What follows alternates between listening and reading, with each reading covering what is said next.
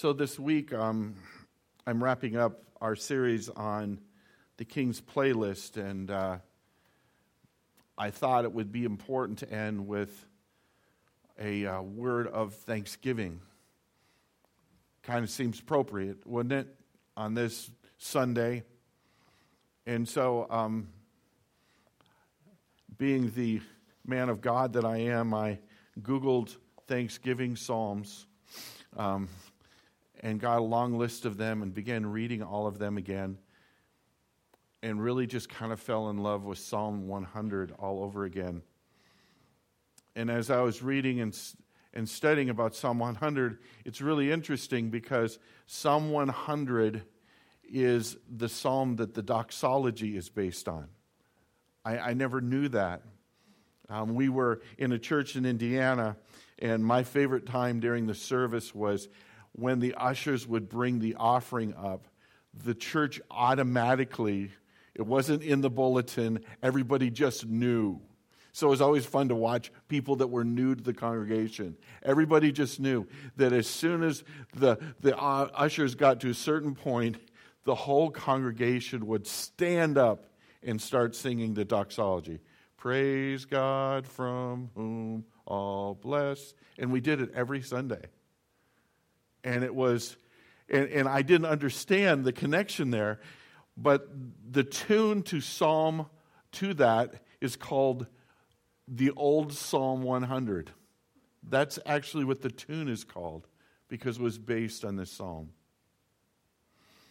And as I read through this psalm, and I tried to picture in my mind how in the world we're supposed to grasp this psalm, uh, I started thinking about the idea that this psalm really, in some respects, is talking about fanaticism. It's talking about people that are completely sold out to something. The first line of the psalm, you all know it, is, make a joyful noise unto the Lord. Or in the N I V it says, shout to the Lord all the earth. And what came to mind is this picture. You know, every one of the towns that has an older football team has some kind of fanatics. And uh, they have an outfit that they wear. This guy is considered one of the super fans of the Steelers. You, you'll notice that he has the infamous dirty towel um, as a part of his outfit. And... Uh, And he is absolutely sold out to his team. The interesting thing about superfans is, living in Chicago, I learned a lot about superfans because I was in Cubs territory. And uh, being in Chicago was very interesting because I honestly never met a White Sox fan when I was in Chicago. Everybody was a Cubs fan. And everybody was a Cubs fan at a time that was no fun to be a Cubs t- fan because of the curse. And it seemed like they would never get anywhere. They'd have a great team, they'd even have great players, but they never got anywhere. But that didn't matter to the superfans, because you could sit down with them and say, well, what do you think? Well, and they could rattle off the complete history of the of the team. They probably could tell you where the peanuts sat in, in each row of Wrigley Field. They they knew it, and they were completely into it. And I believe that Psalm one hundred is a psalm of someone that's a super fan of God. And although he might not be wearing the colors of his favorite team, you know, when I was a kid, my mother did something. We lived in Vikings territory.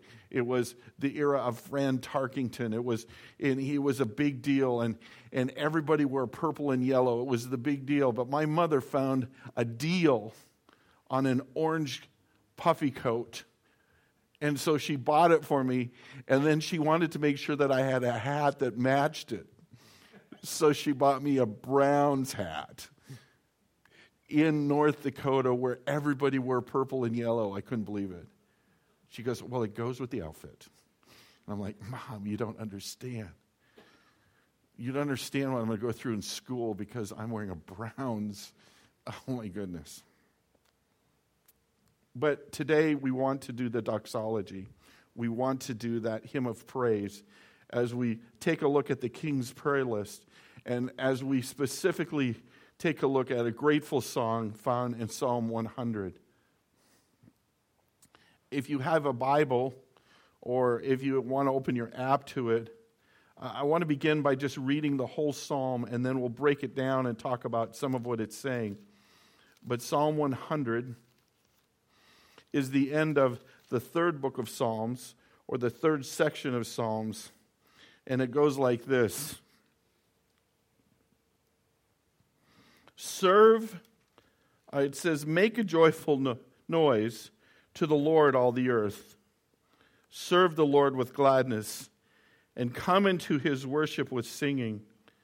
Know that the Lord, he is God. He has made us, and we are his. We are his people, the sheep of his pasture.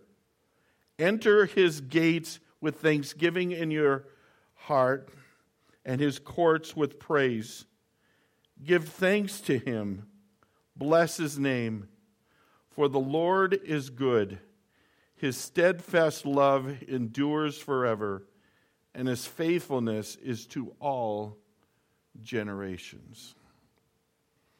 So today we're going to look at this psalm, this, this psalm of the fanatic, and we're going to ask this question. What does it take for us to have hearts that are full of gratefulness? How do we reset ourselves in such a way that when we think about our God, we immediately want to shout for joy? That we immediately want to have that strong response. That we want to put on our cheese head of Jesus, you know? That we want to make sure that we're wearing those things. When we were in South Florida, it was very interesting because the Marlins were our team. But you know what was the best attended games? The Yankees games. And all of a sudden, all these people that had moved from other parts of the country to South Florida showed their true colors. And their true colors were, were pinstripes. And New York Yankee hats. I've never seen so many New York Yankee hats in my life as I saw in South Florida. But let's take a look at this. The first thing that he tells us to do is to shout for joy to the Lord, all the earth. Now, I, I know that in some versions it says make a joyful noise. In other versions it says to shout. Now, for some of us, this isn't really in our personality. We tend to be quieter people. But I've watched some of these quieter people when all of a sudden they're watching a ball game or something they really enjoy, and all of a sudden there's this, yeah, that comes out of them. All of a sudden, even though they would never do it anywhere else, they're having a conversation with their television. You know what I'm talking about? That's the kind of exuberance that it's talking here. I love that it says, make a joyful noise unto the Lord. And I've had the opportunity to be in all different areas of this congregation. And some of you are incredible singers. And some of you make incredible noises to the Lord. But I'm thankful for those of you who don't maybe sing as well, but still love to sing and make your noise to the Lord. God isn't asking us to perform. God's asking us to speak to him out of his, our exuberance. And a part of what will take place is if we have a heart full of gratefulness and a heart that's connected right, is that we will at times just want to shout of the greatness of our God. The next adjective, or the next verb is worship the Lord with gladness. Okay? Now, a part of Thanksgiving for our family is that Nancy makes what I would say is the world's best pumpkin pie. And most people who've had it would probably agree that it's really good pumpkin pie. And it's really easy for me to speak well of it. Do you know why? Because I don't really like pumpkin pie, but I really like Nancy's pumpkin pie. And I've had a lot of pumpkin pie in my life. There is a gladness that I give when I talk to people and bragged about this thing that my wife is. There is a gladness in our hearts and in our experiences when we worship the Lord if we think well of Him. If we have a great knowledge of Him, if we're in a good spot with God, it's easy to worship the Lord. If you're not in such a good spot with the Lord, if you're frustrated, if you're struggling with the Lord, it's kind of hard to stand and sing, sing for joy, right? Joy to the world, the Lord has come. In fact, probably the song we we connect with more is the one we sang this morning, which is The Heart of Worship. When the music fades and all is turned away, you know, and you know, and, and we have those moments, but we're supposed to worship the Lord with gladness. We should be excited about it. We should be able to, to speak well of it. And there are times that because Satan clouds our memory and our circumstances give us a sense of being rattled or, or out of control, and we forget the gladness that can be a part of our relationship with God. So the first word is shout. The second word is worship. The next one, it says, come. Come before Him with joyful songs. Later on it will say, it will use the word enter, and it will say, enter his, his, his gates with thanksgiving and praise. There is this sense that one of the things that we need to do, the one of the things that somehow we need to remind ourselves is, is that we need to have a list of reasons why we really like God. When I do premarital counseling, one of the things that I do is my first assignment to them is I want you to come back next week and give me five reasons why you love the other person.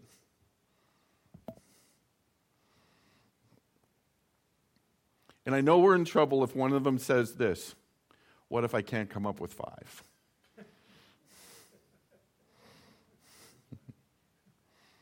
I know we're, we're, we'll have a little bit to talk about because there's some glue missing there. What if I can only come up with two? And I love doing it. You know why? And I love making the guys do it first.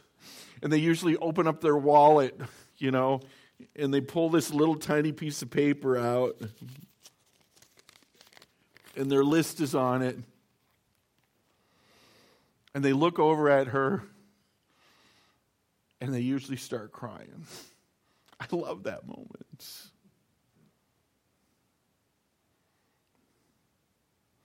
Come before Him with joyful songs. You know, the benefit to doing what Jim and Alice did today is they get to pick music they really like.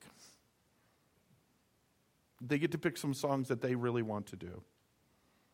And I, I was deeply touched by the revival song. I could almost hear the little bit of Irish in you there, you know, and, and singing that. But there are certain songs that are joyful songs, and there are certain days that we want to sing them. What if we went through all of Christmas and didn't sing Joy to the World? Wouldn't that be sad? We love that song. We don't want to sing, O Come, O Come, Emmanuel, every Sunday. But we do want to sing Joy to the World more than once. But there's an invitation here that goes along with this. There are certain people that if you're a certain, you are a super fan, you, you can ask them, and they, they know when the first game of the year is. In fact, they can tell you the dates of the first game of the year maybe for the last twenty years, because it's a part of who they are, and, and there are details that they know, and there, there are, are incidents that have taken place, and there are things, and there are the songs or the things that they speak of. They're a part of the list. They're the love list that they have. God is calling us to shout, to worship. God is calling us to come. That is probably my greatest frustration with COVID. And I understand that some of you aren't in the room today, and I understand the vigilance that goes along with this. But I love when we all come together. And I curse this disease that is fighting against community of coming. Because you know what? A super fan doesn't have the same experience if he's in the room alone and there's no one to high five. It's not the same. We want to come with joyful song. The next one is know that the Lord is God. You know, the only reason that we can do the one from before, everything is anchored to this verse. Because if you don't know, you can't do that. So we had a couple people over, and I, I put this, the the super fan up because they're Pittsburgh Steelers fans, and and I asked them the question, what is special about a Pittsburgh Steelers fan? And they started talking about something that they said, there's just this thing. And that's what's true of us who are believers. There's just this thing. We have no problem with the fact that God is God anymore, do we? We've gone from the world of little g's, right, to the fact that the Lord is God. And we know that. And we don't doubt it. That he's the great I am. We, we have gotten to the point where we don't question that he gave us his word and that he speaks of himself from his word. You see, our worship, our fanaticism, our praise is anchored in strong reality. It's not, we're not worshiping a unicorn here, okay? This isn't some kind of mythical creature. We know that the Lord is God. Now, there might be people in the room that aren't there yet. They're struggling. They're, they, they, they haven't figured that out yet. But those of us who are worshipers, we know that the Lord is God. In fact, we know more than that. We know this. We know that it's he who made us and that we are his. He's our personal creator. We know that. It, it, it anchors us. It, it's important knowledge, because if we don't know where we fit in, that's a really hard thing, isn't it? When I was a youth pastor in Florida, we would have fifty, sixty kids come to most youth group meetings. And I would stand at the door and I would greet kids as they were coming in, because it was a Latin culture and everybody needed a personal greeting. If I stood up front and just kind of did my thing, they, they would be highly offended because I had not said hello to them personally. But sometimes as I was standing in the back, and the room would maybe have thirty or forty kids in it, a kid would come in, and the look on their face would be a look of absolute sadness. And I'd say, is everything okay? And this is what they would say. Nobody is here yet. And I would look in the room, and I would see all these people, and I go, there are a lot of people here. But do you know what they were saying at that moment? Nobody that I know, nobody that I'm connected to is here. And so instead of being excited about being in this room, I feel alone right now.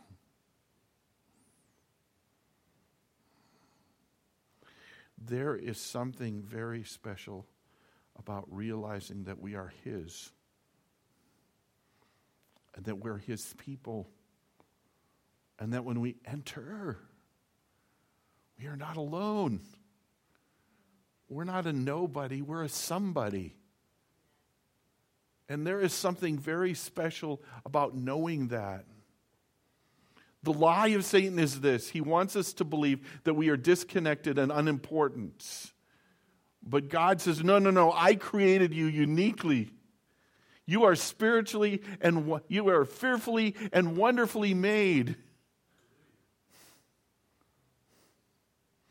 And you are mine. If you have accepted Jesus Christ as your personal Savior, you are his. And there's no there's no expiration date on that. We don't have to worry. You know, I, I got this. Did you get the email this week from the state saying your license may need to be renewed? And I'm like, it does? You know, I immediately go, you know, and look, and it's like, and it said, it said, you or someone you know.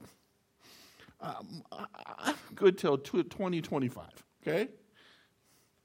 But just for a second there, I didn't know if I was in, that I was included. And I was concerned, like, great, am I driving on an expired license? Am I illegal? Ah. But it's important to know that you are His.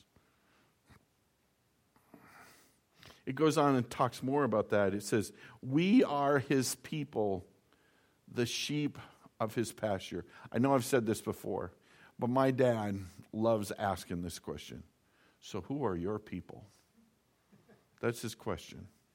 And what he means is, what nationality are you? I still remember him asking Nancy that. Who are your people? She looked at him like, what are you talking about? You know? Well, what nationality are you? American? No, no, no, no. Where are your people from? But we are His people. Think about this. We're included. When I was in college, I was a part of a, a, a, a, the, a this group of people. I, I just talked to two of them last week. They were in my wedding. They've been a part of my life. But I remember when I became a part of this thing we called the group. And I remembered how my life changed a little bit at Moody Bible Institute when I had a couple really close friends. And there were people that knew who I was. The sheep of His pasture. Not only are we His people, but we're the ones that He cares for, that He takes care of.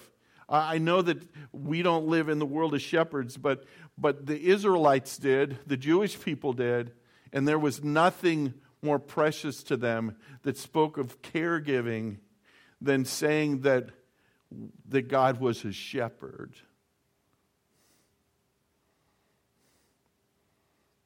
I've done reading about sheep, and I know two things about them. They really need a shepherd, because without them, they're not very smart. I fit well into that category.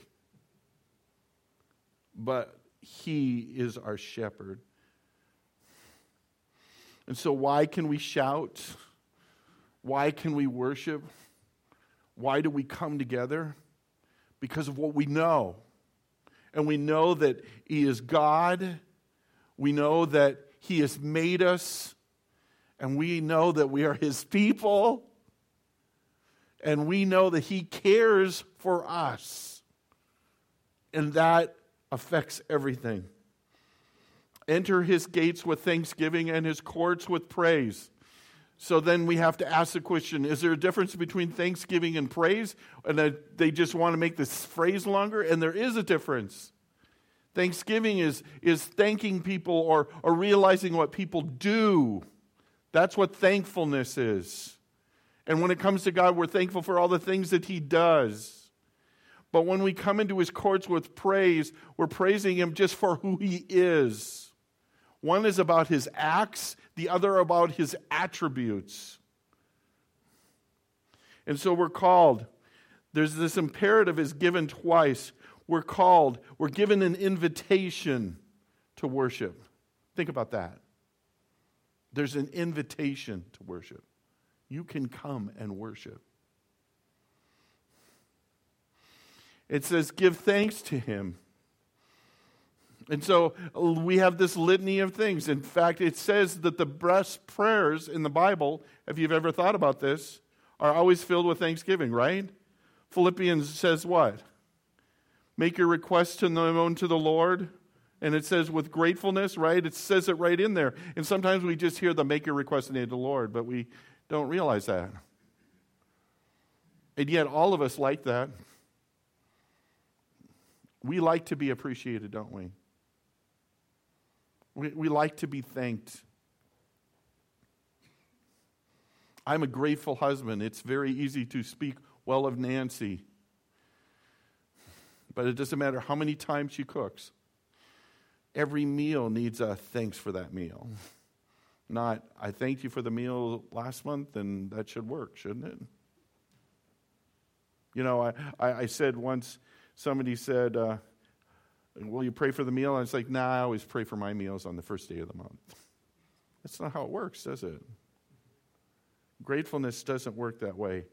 So we're supposed to give thanks to him, and then it says we're supposed to praise his name. It's interesting that one of the commandments is about the opposite of praising the name of God, isn't it? We're told not to take his name in vain, to turn his name into nothing. But instead, we're supposed to praise his name. Why? Because the Lord is good. Okay? You've heard people say it. God is good. He's good all the time. I'm afraid that sometimes these things become cliches instead of remain realities. Do you know what I'm saying? But the Lord is good, isn't he? And immediately we can thank him for all kinds of ways that he's been good to us, all kinds of things that we've experienced, all kinds of way that he takes care of us, all kinds of experiences. That's part of the reason why relationships and community are so important in the church, is that once in a while we're struggling, and if we listen in on the conversation, and if we're giving thanks and praise to God, we'll get caught up in somebody else's gratefulness. We need each other. Why? First of all, because he's good. Second of all, because his love endures forever. How many of you have an end to your ability to love sometimes? I do. You know? Occasionally, it's good to go out to the workshop. Because in our humanity, we become exhausted and loving becomes hard. Uh, I have... Uh, one of my children isn't naturally given to relationships, and he's worked in retail and in hotels and stuff like that, and I know that when he comes home at the end of the day that he has seen enough people, and he's more than willing to not see anybody for a while. So I know that if I want to have a great conversation with him, I don't immediately go up to his room and start asking him questions and try to show concern for him. He's not there, but God is not like that. His love endures forever. The word for love here is hasid, which speaks of the loyal love of God. You know, one of the problems that we have is that sometimes we're afraid that God is like us. And so we think that we can wear him out, that we can bug him and we can bother him. But his love, his hasid, endures forever. Isn't that a good thing? It goes on and says this, his faithfulness continues through all generations. Grandpa and Grandma, I know there are a couple of you in this room. You need to tell your grandchildren the stories of God's faithfulness to you. Moms and dads, you need to tell your children of God's faithfulness. Aunts and uncles, you need to tell stories. I can still remember my most favorite place in all of the world is my grandfather's tree farm. And the safest place I've ever been is in the upstairs bedroom of my cousins on the little rollaway that was my bed. But one day I was talking to my aunt and uncle about the little house they lived in and how much I loved it. And and this is what they said to me, is they said, well, did you ever hear the story of how we got this little house? I said, no. He says, well, this little house was a part of a project. And because we didn't make a lot of money, we got to move into the project. And we lived in this little house. And all of a sudden, the, the era of the project ended up. And they decided to sell off all the houses in the project. And so we had to go to an auction to buy the house that we rented. And we prayed and we prayed and we prayed because we loved our little house. And God worked a miracle that when it came to that house, nobody else bid on it but us. You see, his faithfulness continues from generation to generation. And we need to hear the stories of that. How has God been faithful? Kids, you need to ask your parents that. You know, moms and dads don't always like to talk about the budget, okay? They don't like to talk about money. It's not a fun topic. It isn't their favorite. You know, the best date night in the month isn't do the budget night. It just isn't. It the best date night isn't pay the bills night. It's just, it's not like, woohoo, here we go, let's pay the bills. It's not that way. But you need to hear the stories of how God has been faithful from generation to generation. So there you have it. The reason that we can shout and we can worship and we can come and we can give thanks and we can praise is because of what we know. It's not based on fantasies. It's not just little ideas. It's because of what we know. It's an irony to me that in some of the other religions, the highest point you can get to is something called nirvana, when you stop knowing anything. That's the goal. The goal is to get to the perfect place of nothingness. That is not our goal in Christianity. Our goal in Christianity is that God has given us a mind, and that mind is to be filled with Him. And the thing that we're looking forward to more than anything is what it says in Scripture. It says, now I know in part, but then I shall know in full. A complete knowledge. And so when we think about this, my question that I have to ask you today is, do you know your God? You know, think about that. That's actually our first core value, isn't it? And everything else hinges on that, doesn't it? And so my question for you today is, how well do you know your God? Or do you know somebody else's God? That's that's scary to me. There may be some of you in this room that are tied to someone that knows God, but your knowledge of God is based on them because you don't have your own relationship with God. You see, the cross of Jesus Christ is supposed to be incredibly personal. He calls each one of us to make a decision about Him. And you have to make that decision. But that's the most incredible thing about this story, is that God wanted us to know Him. Think about that. So He went to incredible lengths so that we would have an opportunity to know Him. Because there's a thing that stands in the way that clouds us. It's our personal rebellion and our desire to do our own thing. And the Word of God calls it sinfulness.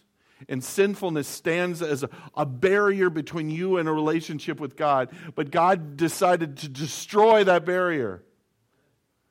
And Jesus Christ came and died on the cross to forgive your sins so that you could have a personal relationship with God, and so that you could know Him yourself. And if you have not made that decision, I encourage you to be thinking about making that decision, to begin your own relationship with God. So then, instead of it being just something silly that takes place in the middle of a service, the doxology to God will be meaningful and personally connected to. Listen to the words of it. Praise God from whom all blessings flow. Praise Him, all creatures here below. Praise Him above the heavenly hosts. Praise Father, Son, and Holy Ghost. Dear God, I pray that we can grow in our fanaticism, that our shouts would include not just teams that we love, but the God who loves us. I pray that our knowledge of you would continue to grow and that it would be the very thing that ignites and motivates our worship. God, I pray for all the things that are keeping us from coming together. And I pray, God, I pray for an end to COVID just because I want everybody here. I pray that that you would use COVID so that more people would be here. And that we wouldn't live in a world filled with fear, but we would live in a world filled with confidence that you are the rock that we stand on, that you are the one that we know. And I pray for people that are in the process of trying to figure you out, and I pray that, that you would help them overcome the confusion, and you would give them clear pictures of yourself, and they would come to that point where they could make a personal decision about you. God, you are so worthy of our praise. We love you, and we thank you. We pray all these things in your name. Amen.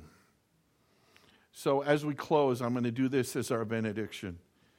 First of all, may you or we know God. And second of all, may that knowledge give us hearts that are incredibly grateful. And lastly, may that heart be expressed in fanatical worship as we grow as God's incredible super fans. God bless you. Have a great week.